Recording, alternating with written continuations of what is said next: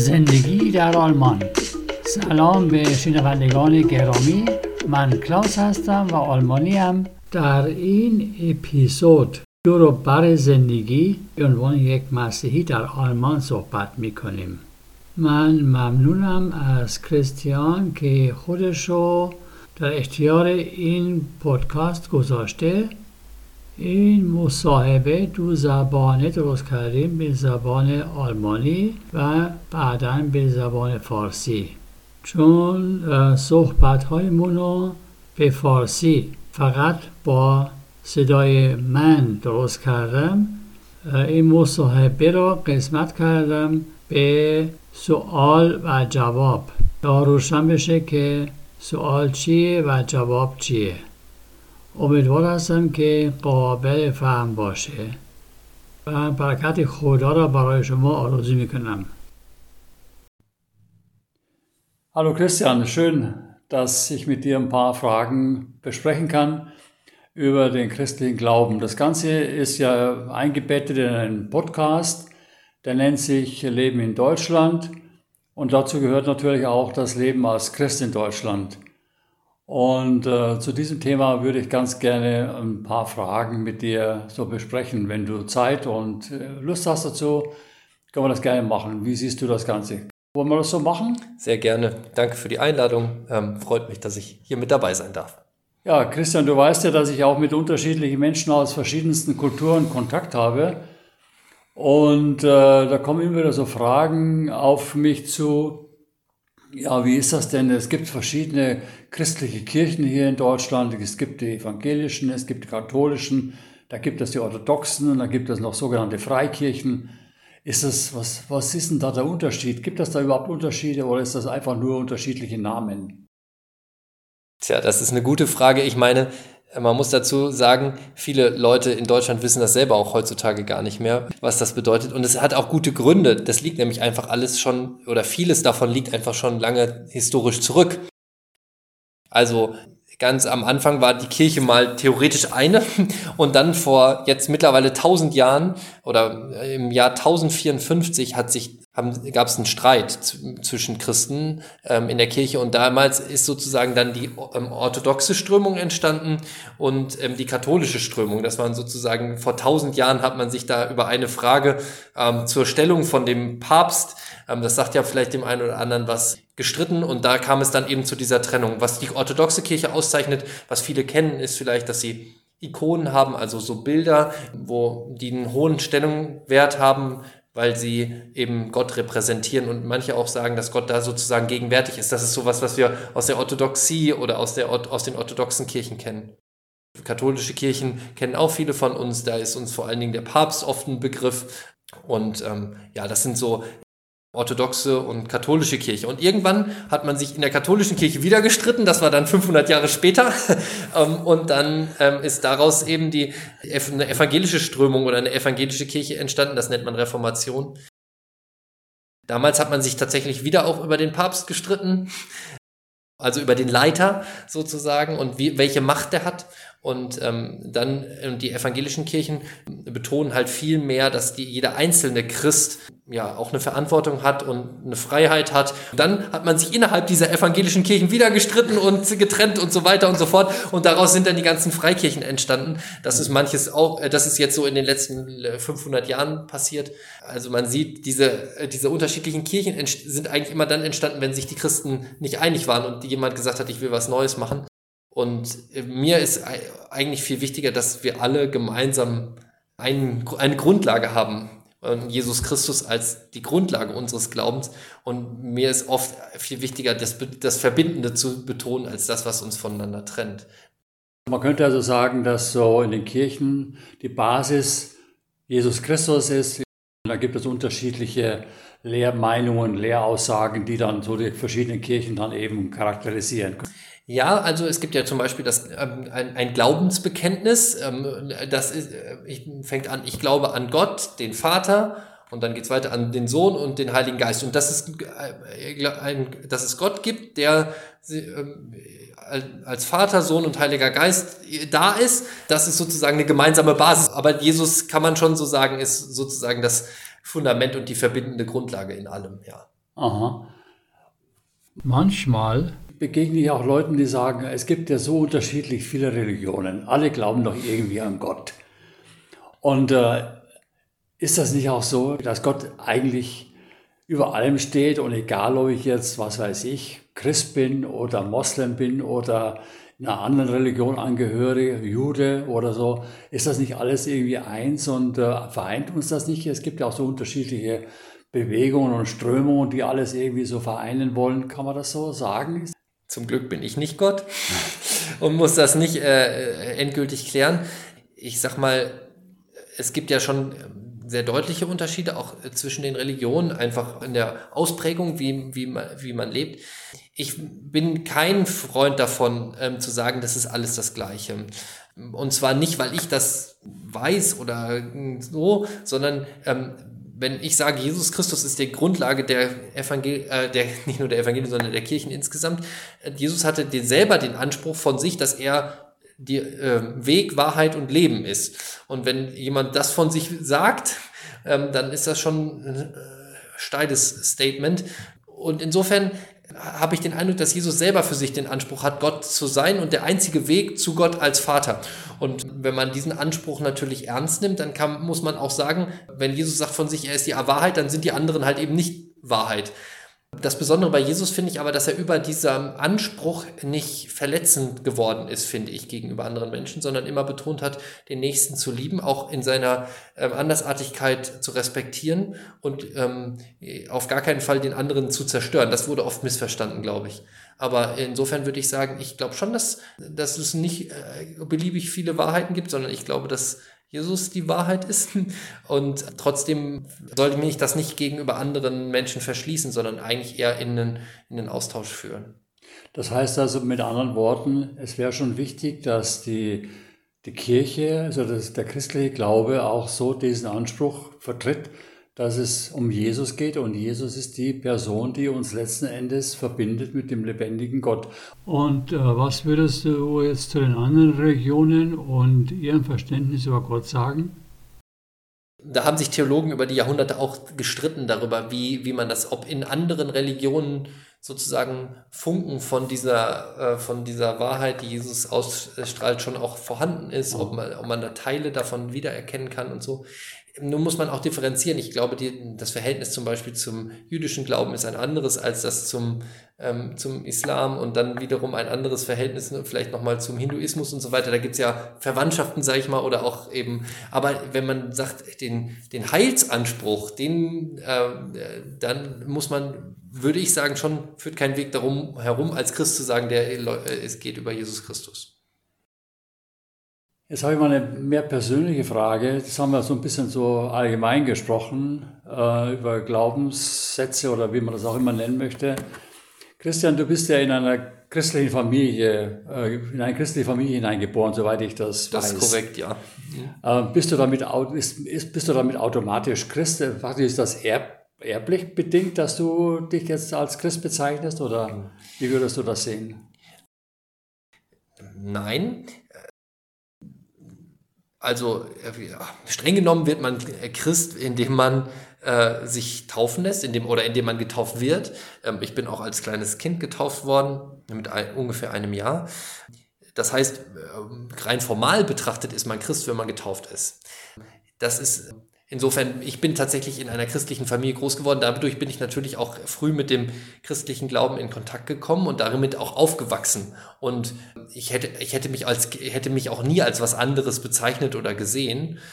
Spannend ist immer, dass, dass man ja sagen, also kann, wann wird sozusagen etwas, was man übernommen hat, auch vielleicht zu dem, was das sein eigenes ist. Also wo, wo manchmal gibt es ja nochmal so einen Punkt, dass man sagt, ja, das, was ich gehört habe und was mir andere Leute erzählt haben, das ist auch das, was ich wirklich selber glaube und wo, wo ich zu stehe und was ich nicht nur gehört habe, sondern was ich vielleicht auch selber erfahren habe. Und im, sag ich mal, wenn man das formal sehen will, gibt es in den evangelischen Kirchen ja sowas wie eine Konfirmation und das ist, sag ich mal, rein gedanklich gesehen der der Punkt, wo man selber sagt, ja, ich, was meine Eltern damals bei der Taufe gesagt haben, das sage ich heute auch, ja, das stimmt. Bei mir selber war das so, dass ich Erfahrungen gemacht habe im christlichen Bereich mit Jugendgruppe, mit, mit, mit Kindergottesdienst, mit einem Urlaub, wo ich ein super christliches Kinderprogramm erlebt, dass ich irgendwann gesagt habe, ja, dieser Gott ist sozusagen auch mein Gott. Und es ist, es ist nicht nur was, was außerhalb von mir ist und was ich übernommen habe, sondern was auch mein eigenes ist. Und ähm, Manche nennen das Bekehrung. Das ist im christlichen ähm, Bereich so ein Stichwort in dieser Hinsicht. Das äh, wird manchmal ganz unterschiedlich verstanden, was das dann am Ende bedeutet. Aber da, dass man eben sagt, ich möchte zu, also Jesus ist mein persönlicher Retter. Das ist sozusagen der Punkt, an dem es dann, wo man das, was vorher vielleicht theoretisch war, dann ganz praktisch auch persönlich bestätigt. Wenn ich das so richtig verstanden habe, dann heißt es, dass du dich als Christ empfindest, auch eine gewisse, sagen wir mal, Erziehung, christliche Erziehung, also du hast von Jugendfreizeiten und von christlichen äh, Aktivitäten gesprochen und so weiter. Oder auch von Formalitäten wie Konfirmation, die in der evangelischen Kirche, ich glaube in 14 Jahren sowas macht man das, gell, so in dieser ja, Richtung. So mhm. Oder Taufe, die man schon als, äh, als Baby sozusagen bekommt. Also so eine gewisse äh, Entwicklung in deinem, in deinem Leben da ist und wo man dann sagen kann, aha, wenn ich das alles durchlaufen habe, dann, äh, dann bin ich Christ. Oder wo würdest du das festmachen, dass du jetzt äh, dich als Christ bezeichnen kannst? Mhm. Also die Frage ist ja persönlich gestellt, also wie ich das sehe. Ich glaube, es gibt keinen Zeitpunkt in meinem Leben, wo ich mich nicht als Christ bezeichnet hätte, tatsächlich. Das habe ich vorhin ja schon mal versucht zu sagen. Es gab aber sicherlich einzelne Erfahrungen, die sehr prägend waren nochmal für mich. Ich habe, wie gesagt, einmal haben wir einen Urlaub gemacht, da habe ich ein christliches Kinderprogramm miterlebt und da gab es so einen Abend, wo wir unser ähm, Leben sozusagen äh, Jesus geben äh, konnten und wo ich mit einem Mitarbeiter dann auch ein Gebet gesprochen habe, wo, wo ich gesagt habe, ja, zu diesem Jesus möchte ich gehören. Das ähm, ist zum Beispiel so ein Punkt, aber das ist nicht der einzige Punkt. Ich habe auch noch andere Erfahrungen gemacht, wo, ähm, wo mir Gott nahe gekommen ist wo, und wo ich gemerkt habe, ja, dieser christliche Glaube, zu dem ich mich bekenne, der trägt. Ähm, das war sicherlich ein prägendes Erlebnis für mich, aber das läuft ja nicht bei allen Menschen so. Es gibt ja auch Menschen, die mit christlichem Glauben lange nichts am Hut haben und dann auf eine, auch zum Beispiel durch einen Glaubenskurs Jesus begegnen oder eben durch einen Videofilm oder durch einen Traum oder wie auch immer. Also da gibt es ganz unterschiedliche Formen, ähm, wie Jesus Menschen begegnet. Bei mir war es halt eben damals ähm, an diesem, in diesem Urlaub halt eben die, der Kontakt mit, diesem, äh, mit diesen Mitarbeitern, die eben so überzeugend auch ihren Glauben gelebt haben, dass ich sage, ja, das ähm, überzeugt mich. Und was würdest du zum Beispiel jetzt jemandem empfehlen, der sagt, der aus einer ganz anderen äh, Weltanschauung kommt oder, oder, oder Richtung kommt, auch glaubensmäßig aus einer ganz anderen Richtung kommt, der sagt, ich möchte diesen christlichen Glauben oder diesen, äh, möchte auch Christ werden, mhm. ganz einfach gesagt anfangen zu beten. Also ähm, das, äh, mit Gott zu reden, ähm, ihn zu bitten, dass er sich zeigt, das ist sozusagen, würde würd ich sagen, das ist ein, ein Schlüsselpunkt. Ich glaube, dass Gott lebendig ist und dass man mit ihm reden kann und ich glaube, das ist so eine gute Adresse, also Gott anzusprechen, Jesus anzusprechen und ihn zu bitten, dass er sich zeigt. Wie, das, wie, würdest du das machen? Ich habe das selber, empfehlen? ja, ich habe das selber gemacht damals. Ich habe gesagt, himmlischer, also Gott oder himmlischer Vater oder wie auch immer, äh, wenn es dich gibt, dann zeig dich mir. Amen. So und dann äh, macht man so seine Erfahrungen mit Gott, glaube ich. Ähm, ich habe ähm, ein anderes Erlebnis gehabt, wo Gott mich bewahrt hat vor einem Unfall, wo ich, wo, wo ich relativ sicher bin, dass ich dann von ihm einen Hinweis bekommen habe, dass er da mit ähm, im Boot war. So, das kann man nicht beweisen, aber das sind dann persönliche Erfahrungen, wo man merkt, ah, Gott ist nah. Eine andere Möglichkeit ist, einen Glaubenskurs zu machen. Also ich empfehle Alpha-Kurs zum Beispiel. Die gibt's in gibt's mittlerweile auch online oder an ähm, an unterschiedlichen Standorten. In Deutschland kann man auch googeln oder bei YouTube nachgucken, einen Alpha-Kurs zu machen und äh, da reinzugucken. Und ähm, dann macht man seine Erfahrungen und kriegt mit, was christlicher Glaube bedeutet. Das bedeutet letzten Endes, wenn du so sagst, dass du zu Gott gebetet hast, der Gott zeigt dich mir und oder so in der Richtung, dass du wirklich erwartest, dass Gott lebendiges Gegenüber ist, dass es nicht nur irgendwie eine Vorstellung ist oder eine Fantasiegedanke oder ein Wunschgedanke irgendwie so, oder ein philosophischer Gott oder was weiß ich für ein psychologischer Gott, sondern dass das ein echtes Gegenüber ist, mit dem man echt reden kann und von dem man erwarten kann, dass er einem eine Antwort gibt. So ist es, ja, genau. Also äh, Gott ist für mich eine Person und ähm, gegenüber ein Du sozusagen, mhm. das mit mir im Gespräch ist, ja. Ich werde auch immer wieder konfrontiert mit, äh, mit ganz lebenspraktischen Fragen. Wie ist das denn, wenn du als Christ in dieser Gesellschaft lebst und du hast gesellschaftliche und politische Strömungen, mit denen man so zu tun hat. Es gibt ja immer wieder Diskussionen über zum Beispiel Leute, die schwer krank sind und die dann einfach Sterbehilfe in Anspruch nehmen und, äh, und, und ähnliche Dinge.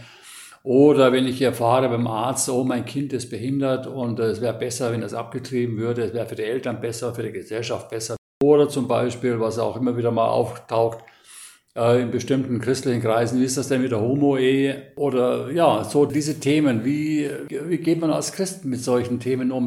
Nun ja, das ist ja schwierig. Insofern, als dass man das ja nicht einfach sagen kann, alle Christen sind da einer Meinung zu diesen Themen, sondern zu diesen Themen gibt es ja unterschiedliche Meinungen äh, auch von Christen. Deswegen kann ich an dieser Stelle nur von meiner persönlichen Überzeugung reden. Und am besten ist es tatsächlich auch, wenn man persönlich über diese Themen redet. Also zum Beispiel haben wir einen Sohn ähm, mit einer Behinderung und wir haben das auch erfahren, als er noch im Mutterleib war. Und bei uns war auch immer das erste Angebot von den Ärzten, dass wir unseren Sohn auch noch abtreiben können. Und das war was für, was für meine Frau und für mich nicht in Frage kam weil wir glauben, dass ähm, auch eben hm, das Leben von unserem Sohn, ähm, wenn es auch anders ist, als, als man das vielleicht erwartet hat, ähm, lebenswert ist und dass Gott diesen Menschen lieb hat und gerne in dieser Welt sehen möchte. Und ähm, davon waren wir überzeugt und sind wir überzeugt und wir sind heilfroh, dass er da ist ähm, und dass es ihn gibt aber das ist meine persönliche Überzeugung an dieser Stelle, aber doch eine starke Überzeugung, dass das, dass das Leben lebenswert ist. Das macht natürlich auch, äh, das wirkt sich eben auch auf zum Beispiel auf das Lebensende aus. Auch wenn ich gestehen muss, dass ich natürlich nicht weiß, wie das ist, als Mensch mit schweren Schmerzen und ähm, äh, lange Jahre vielleicht schon bettlägerig und krank zu sein, ähm, äh, da zu sein. Das ist natürlich immer eine theoretische äh, Meinung, aber eben an der Stelle denke ich, dass wir haben uns das Leben nicht selber genommen oder den Atem. Und ich bin der Überzeugung, dass wir es uns eigentlich auch nicht selber nehmen sollten. Das, ähm, ähm das liegt nicht, meiner Ansicht nach, nicht in unserer Hand. Um, ähm, zum Thema Homosexualität ähm, kann man vielleicht nur, oder will ich vielleicht so viel sagen, hm, dass ich in der Bibel selber, die wir als Grundlage unseres Glaubens ja sehen, keine positive Würdigung von Homosexualität, zumindest jetzt auf den ersten Blick so wahrnehme. Und äh, das finde ich zumindest schon mal einen wichtigen Aspekt. Ähm, wenngleich ich niemanden verurteilen möchte, der so fühlt, weil ich weiß, wie von Menschen auch schon gehört habe, wie, wie ähm, verletzend oder schwer das ist, wenn man so fühlt und dann eben mit, solchen, mit, so, mit sowas konfrontiert wird. Ist es ja immer so bei diesen Themen, dass, dass man, wenn man Menschen, die da sozusagen, wie auch immer betroffen sind, ähm, dass, dass man da sehr vorsichtig sein muss, wie man damit sensibel umgeht mit diesen Themen. Aber ich habe so versucht, jetzt an dieser Stelle mein, meine Position so zumindest anzudeuten. Christian, ich danke dir ganz herzlich für dieses offene Gespräch, dieses sehr persönliche Gespräch, vom Allgemeinen zu sehr persönlichen äh, Aussagen. Und äh, ja, ich hoffe, dass es auch für die Hörer des Podcasts Hilfe sein wird. Es wird dann übersetzt auch ins Persische und äh, mal schauen, was daraus wird. Dankeschön. Ja, ebenso. Vielen Dank. Salam, Christian. ممنون هستم که در این مصاحبه شرکت می‌کنید و گفتگوی ما دور بر ایمان مسیحی صورت می‌گیره. این گفتگو قسمتی از پادکست به اسم زندگی در آلمان است و زندگی مسیحی هم یک زاویه از زندگی در آلمان است. و اگر مایل باشی دلم می‌خواد چند تا سوال در این موارد با تو مطرح کنم. اگر حاضری می‌تونیم شروع کنیم.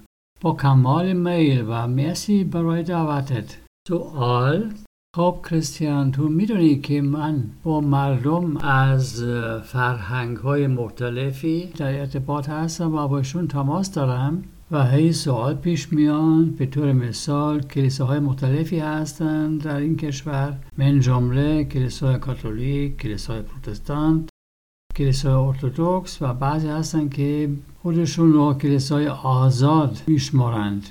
آیا در بینشون فرق هست؟ و اگر هست این فرق کجا پیدا میشه؟ یا تفاوتشون کجاست؟ یا فقط اسم مختلفی هستند بدون تفاوت؟ جواب این سوال جالب است ولی در ضمن باید بگم که خیلی از مردم اینجا از این تفاوت هیچ اطلاعات هیچ خبری ندارند. و دلایلی برای ناشناسایی هم وجود داره. چون انشعاب کلیسای اولیه در قرنهای گذشته انجام شد. خب در زمانی که کلیسا تشکیل شد فقط یک کلیسا وجود داشت و تقریبا هزار سال پیش یعنی در سال 1054 میلادی مجادله در بین مسیحیان برپا شد و کلیسای ارتودکس تشکیل شد و کلیسایی که در ابتدا متحد بود منشعب شد به کلیسای کاتولیک و کلیسای ارتودکس و دلیل مجادله تقریبا هزار سال پیش که شروع شد مقام پاپ بود. و یکی از ویژگی ها و نشانگر کلیسای ارتودکس شمایل کشی است یعنی تصویرهایی هستند که یک معنی خاصی دارد مثل اینکه خود خدا حاضر باشد. کلیسای کاتولیک برای خیلی ها آشناست و به ویژه از نقشی که ایفا می‌کنه با خبریم. این خصوصیات کلیسای کاتولیک و ارتودکسند پس به مناسبت اختلاف جدید داخل کلیسای کاتولیک کلیسای پروتستانت شکل گرفته و برای این پدیده ما میگیم اصلاح تعلیم کلیسا یا به زبان آلمانی رفرماسیون و دلیلش دوباره اختلاف نظر در مورد منصب پاپ بود. نشانگر کلیسای پروتستانت مفهوم آزادی و مسئولیت برای هر فرد مسیحی مهم است. ولی در کلیسای پروتستانت اختلاف نظر به پایان نرسید و به نتیجه کلیساهای آزاد به وجود آمدند. و این تقریبا 500 سال پیش پدید آمد.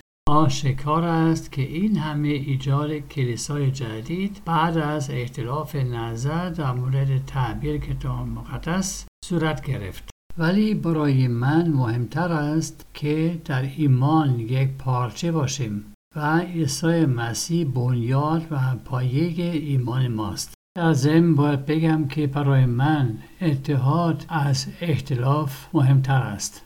سوال پس می توان گفت که بنیاد جمعی کلیساها خود عیسی مسیح است و تفاوت بین آنها به خاطر تفاسیر و تعبیر مختلف کتاب مقدس است. جواب بله یک اعتقاد نامه است که مختص تمام کلیسا است. که اقرارش این است من ایمان دارم به خدای پدر و پسر و روح قدس. یعنی ایمان به خدایی که به عنوان پدر پسر و روح قدس حضور داره. سوال بعضی اوقات با مردم صحبت می‌کنند و میگن که اینقدر مذاهب فراوان هستند و همه اونها به یک خدا ایمان دارند. و آیا درست نیست که خدا از همه چیز فراتر است؟ و آیا فرق نمی و یک جور است که مسیحی باشم یا مسلمون باشم و یا گرونده دین دیگه باشم مثل یهودی یا دین دیگه. این همه کیش ها یکی نیستند و گروه هایی هستند و نهست هایی که همهشون یک هدف دارند. یعنی می‌خوان در ایمان متحد باشند. نظرت چیه؟ جواب خوشبختانه من خدا نیستم و نباید اینو توضیح کنم. خب ادیان یک سال نیستند و تفاوت های موجود است بینشون. به طور مثال در تعلیم و طرز زندگی. من طرفدار برابری کردن ادیان نیستم. و اینا نمیگم چون خودم اطلاعات داشته باشم و هم میگم که عیسی مسیح پایه کلیساست در واقع من رجوع می‌کنم به خود عیسی مسیح که خودش ادعا می‌کنه که راه و راستی و حیات است و این ادعا بی سابق است. من باور می کنم که عیسی مسیح خداوندی را برای خود ادعا کرد و خودش را تنها راه به سمت خدای پدر می دانست. و اگر این ادعا را جدی بگیریم که عیسی مسیح راستی است پس باید بگیم که دیگران راست نیستند ولی عیسی مسیح از خداوند بودنش سوء استفاده نکرد تا با حقارت به دیگران نگاه کنه و رفت و آمد کنه. بلکه با طرف مقابل با منت و محبت رفتار کرد و گوناگونی مردم را با احترام برخورد کرد و به هیچ وجه طرف مقابل را نابود کنه. این یکی از سوی تفاهم هایی هست در مسیحیت. به هر حال من باور نمی کنم که راستی های فراوان موجودند بلکه عیسی مسیح تنها حقیقت است. ولی منظورش نیست که در مقابل دیگران یک دنده باشم بلکه سر صحبت را باز کنم. سوال پس با کلمه دیگه لازم است که کلیسا این ادعا را روشن می‌کنه که عیسی مسیح بنیاد و پایه کلیسا و مسیحیت است و رابطه ما را با خدای پدر برقرار می‌کنه و درباره ادیان دیگه و درکشون در مورد خدا چه نظر داری؟ جواب در بین علمای الهیات نیز اختلاف نظر وجود داشت که به چه اندازه شخصیت عیسی مسیح در ادیان مختلف شکل گرفته و دیده میشه. ولی فرق نسبت به یهودیت و اسلام و هندویسم باید قائل بشه و رستگاری و نجات فقط از عیسی مسیح بخشیده میشه. سوال کریستیان من یک سوال شخصی دارم. بعد از صحبت هایمون دور و بر موزه های عمومی در مورد مسیحیت. کریستیان تا حدی که می‌دونم تو در یک خانواده مسیحی به دنیا آمدی. جواب درست است. سوال پس به این خاطر به خودی خود مسیح هستی یا مسیحیت از نسل به نسل به ارث گذاشته میشه جواب نخیر یکی از راه قاطع برای مسیحی شدن غسل تعمید است من خودم در سن یک سالگی تعمید گرفتم منظورش این است از دید قاعده کسی مسیحی است اگر غسل تعمید گرفته خب درست است که من در یک خانواده مسیحی بزرگ شدم و از زمان جوانیم با کتاب مقدس آشنا شدم و به این دلیل خودم را همیشه به عنوان یک مسیحی دیدم. مهم این است که عقیده منتقل شده تبدیل میشه به اعتقاد خود. در زندگی گاهی اوقات به یک نقطه می‌رسی که آنچه که شنیدی یا دیگران بهت گفتند به خود می‌گیری قبول می‌کنی میپذیری و نه فقط آنچه که شنیدی بلکه در ضمن هم خود تجربه کردی. اینو برای خود قبول می‌کنی. در کلیسای پروتستانت ما یک مراسمی داریم که میگیم کنفرماسیون این مراسم رو باید یه مقدار توضیح بدم. کنفرماسیون یک نوع تعهد یا تأییدیه است که در قوس تعمیر شروع شد ولی این قوس تعمیر بدون اراده طفل انجام میشه. ولی در کنفرماسیون جوانها تأیید می‌کنند که الان با اراده خود می‌خواند زندگیشون رو تسلیم کنند به خدا.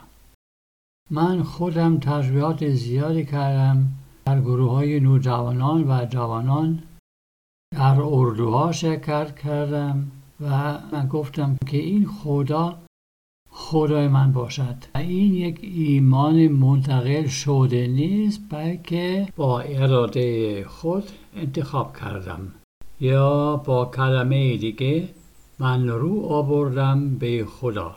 و معنی و درک عمومی این است که من عیسی مسیح را قبول می کنم به عنوان نجات دهنده شخصی. سوال آیا درست فهمیدم که بعد از اینکه تمام برنامه های مسیحی را تجربه کردی پذیرفتی عبور کردی من جمله قسل تعمید گروه های جوان ها کنفرماسیون به معنی تجدید تعهد به خدا. پس بعد از اینکه اینو عبور کردی مسیحی هستی؟ جواب. خب این سوال شخصیه و جوابم هم شخصیه یعنی از دید خودم.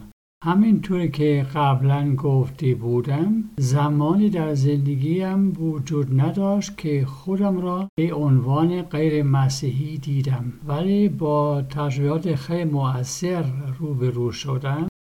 در یکی از این اردوهایی که من شرکت کردم ما فرصت دادن که زندگیمون رو به عیسی مسیح تسلیم کنیم. و به یکی از همکاران اردو گفتم بله دلم می‌خواد با عیسی مسیح زندگی کنم. این نکته از نکته های فراوان است که تجربه کردم. که خدا نزدیک است.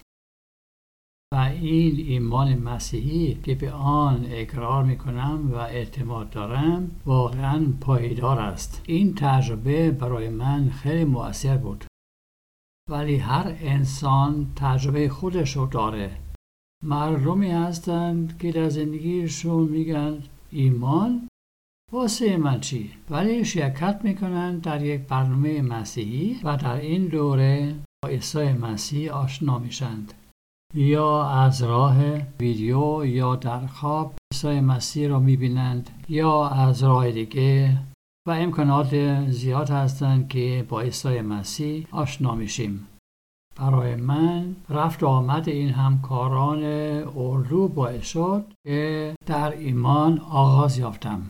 سوال و چه نصیحت میدی به کسی که هوادار مسلک دیگه یا دین دیگر است که می‌خواد مسیحی بشه؟ جواب نصیحتم صحبت کردن با خداست. یعنی صحبت کن با خدا که خودشو نشون بده. این یک نقطه کلیدی است. من ایمان دارم که خدا زنده است و ما می‌تونیم با وی صحبت کنیم و خدا را خطاب می‌کنیم و عیسی مسیح را خطاب می‌کنیم و التماس می‌کنیم که خودش را افشا می‌کنه. سوال خب پس چه کار می‌کنی؟ جواب بله من خودم این کار را کردم. من به خدا گفتم که اگر هستی به من نشونت بدی. آمین. پس خدا را خیلی شخصی تجربه می‌کنی. دفعه بعد خدا مرا از تصادف محافظت کرد و اطمینان دارم که او با من در قایقم بود. خب این قابل اثبات نیست ولی ما می‌دونیم که خدا حضور داره. یک فرصت دیگه تا با عیسی مسیح آشنا بشیم. دوره آلفاست که هم در اینترنت در دسترسه و در جایگاه گوناگون در آلمان عرضه میشه که مکانش از راه گوگل و یوتیوب پیدا میشه و با شرکت در این دوره با ایمان مسیحی آشنا میشیم. سوال با خدایی که صحبت کردی و به او گفتی که خودت را به نشون بدی و انتظار داشتی که خدا واقعا یک روبروی زنده است و نه یک موجود تخیلی یا یک عقیده تعیین به خود باشد. یا خدای فلسفی یا روانی بلکه یک روبرویی زنده است که می‌تونم باش صحبت کنم. و می‌تونم انتظار داشته باشم که دعایم را استجابت می‌کنه. جواب دقیقا. خدا برای من شخص مقابل یا شخص روبروست. من می‌تونم او را با تو خطاب کنم که با من در تخاطب است. یعنی با هم رو در رو صحبت می‌کنیم.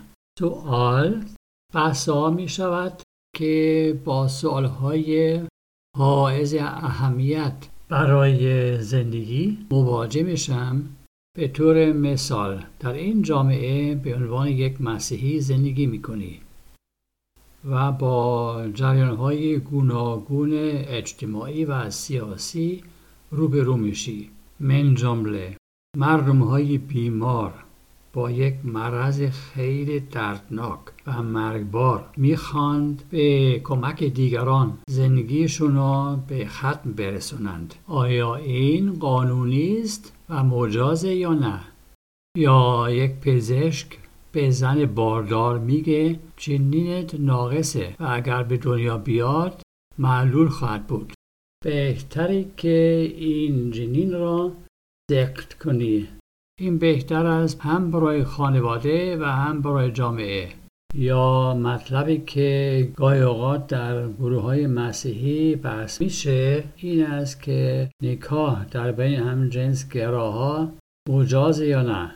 یا از این منوال موضوع به عنوان یک مسیحی چطور رفت و آمد می‌کنم؟ جواب یک جواب قاطع و فراگیر سخته.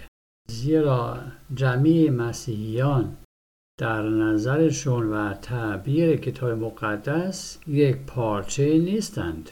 این دلیل برای پاسخگویی این سوال من فقط نظر خودم رو عرض می کنم و از همه بهتر است که تجربیات خودم رو شر بدم. پسرمون مشکل جسمانی داره. از این معلولیت با خبر شدیم در زمانی که هنوز در رحم مادرش بود و نصیحت دادند از پزشکا که ما می‌تونیم بچه رو سکت کنیم. ولی هاشا که ما این کارا بکنیم. زیرا ما اعتماد داریم که زندگی پسرمون لیاقت و ارزش داره. الا رقم اختلاف انتظاراتی که ما از زندگیش داشتیم و خدا این انسان را دوست داره و پسرمون از زندگیش لذت می‌بره و از حضور و موجودش بسیار خوشحال و سپاس گذاریم. این اعتقاد خودمه ولی این اعتقاد خیلی اصلیه که هر نوع زندگی ارزش داره و این هم معنی میده به زمانی که زندگی به ختم برسه. ولی در ضمن باید اقرار کنم که با بالینی بودن یا بستری بودن یا با بیماری مرگبار و دردهای وحشتناک روبرو شدن تجربه ندارم. و جوابش در این زمینه همیشه یک اظهار نظر فرضیه. ولی باید بدونیم که هیچ کدوم از ما به خود نفس نداد و نمی‌تونه از خود نفس بگیره و زندگیش را به ختم برسونه. ما انسان ها در این زمینه به نظر من خود مختار نیستیم. در مورد همجنس گرایی هیچ توجیهی در کتاب مقدس که پایه ایمان ماست پیدا نمی کنم و این قابل توجه است. با اینکه هیچ کس را محکوم نمی کنم. چون با خبر شدم که مردم هایی که این چنین گرایش دارند با حرف های زنندوار رنج می بینند و در برخورد با این افراد احتیاط لازمه. و من سعی کردم نظر خودم رو روشن کنم. کریستیان ممنونت هستم برای این گفتگوی خیلی شخصی از موضوعهای عمومی تا نظرهای خیلی شخصی و امیدوار هستم که برای شنوندگان این پادکست مساعد باشد. ترجمه میشه به فارسی و دوباره مرسی برای مصاحبه. من هم متشکرم.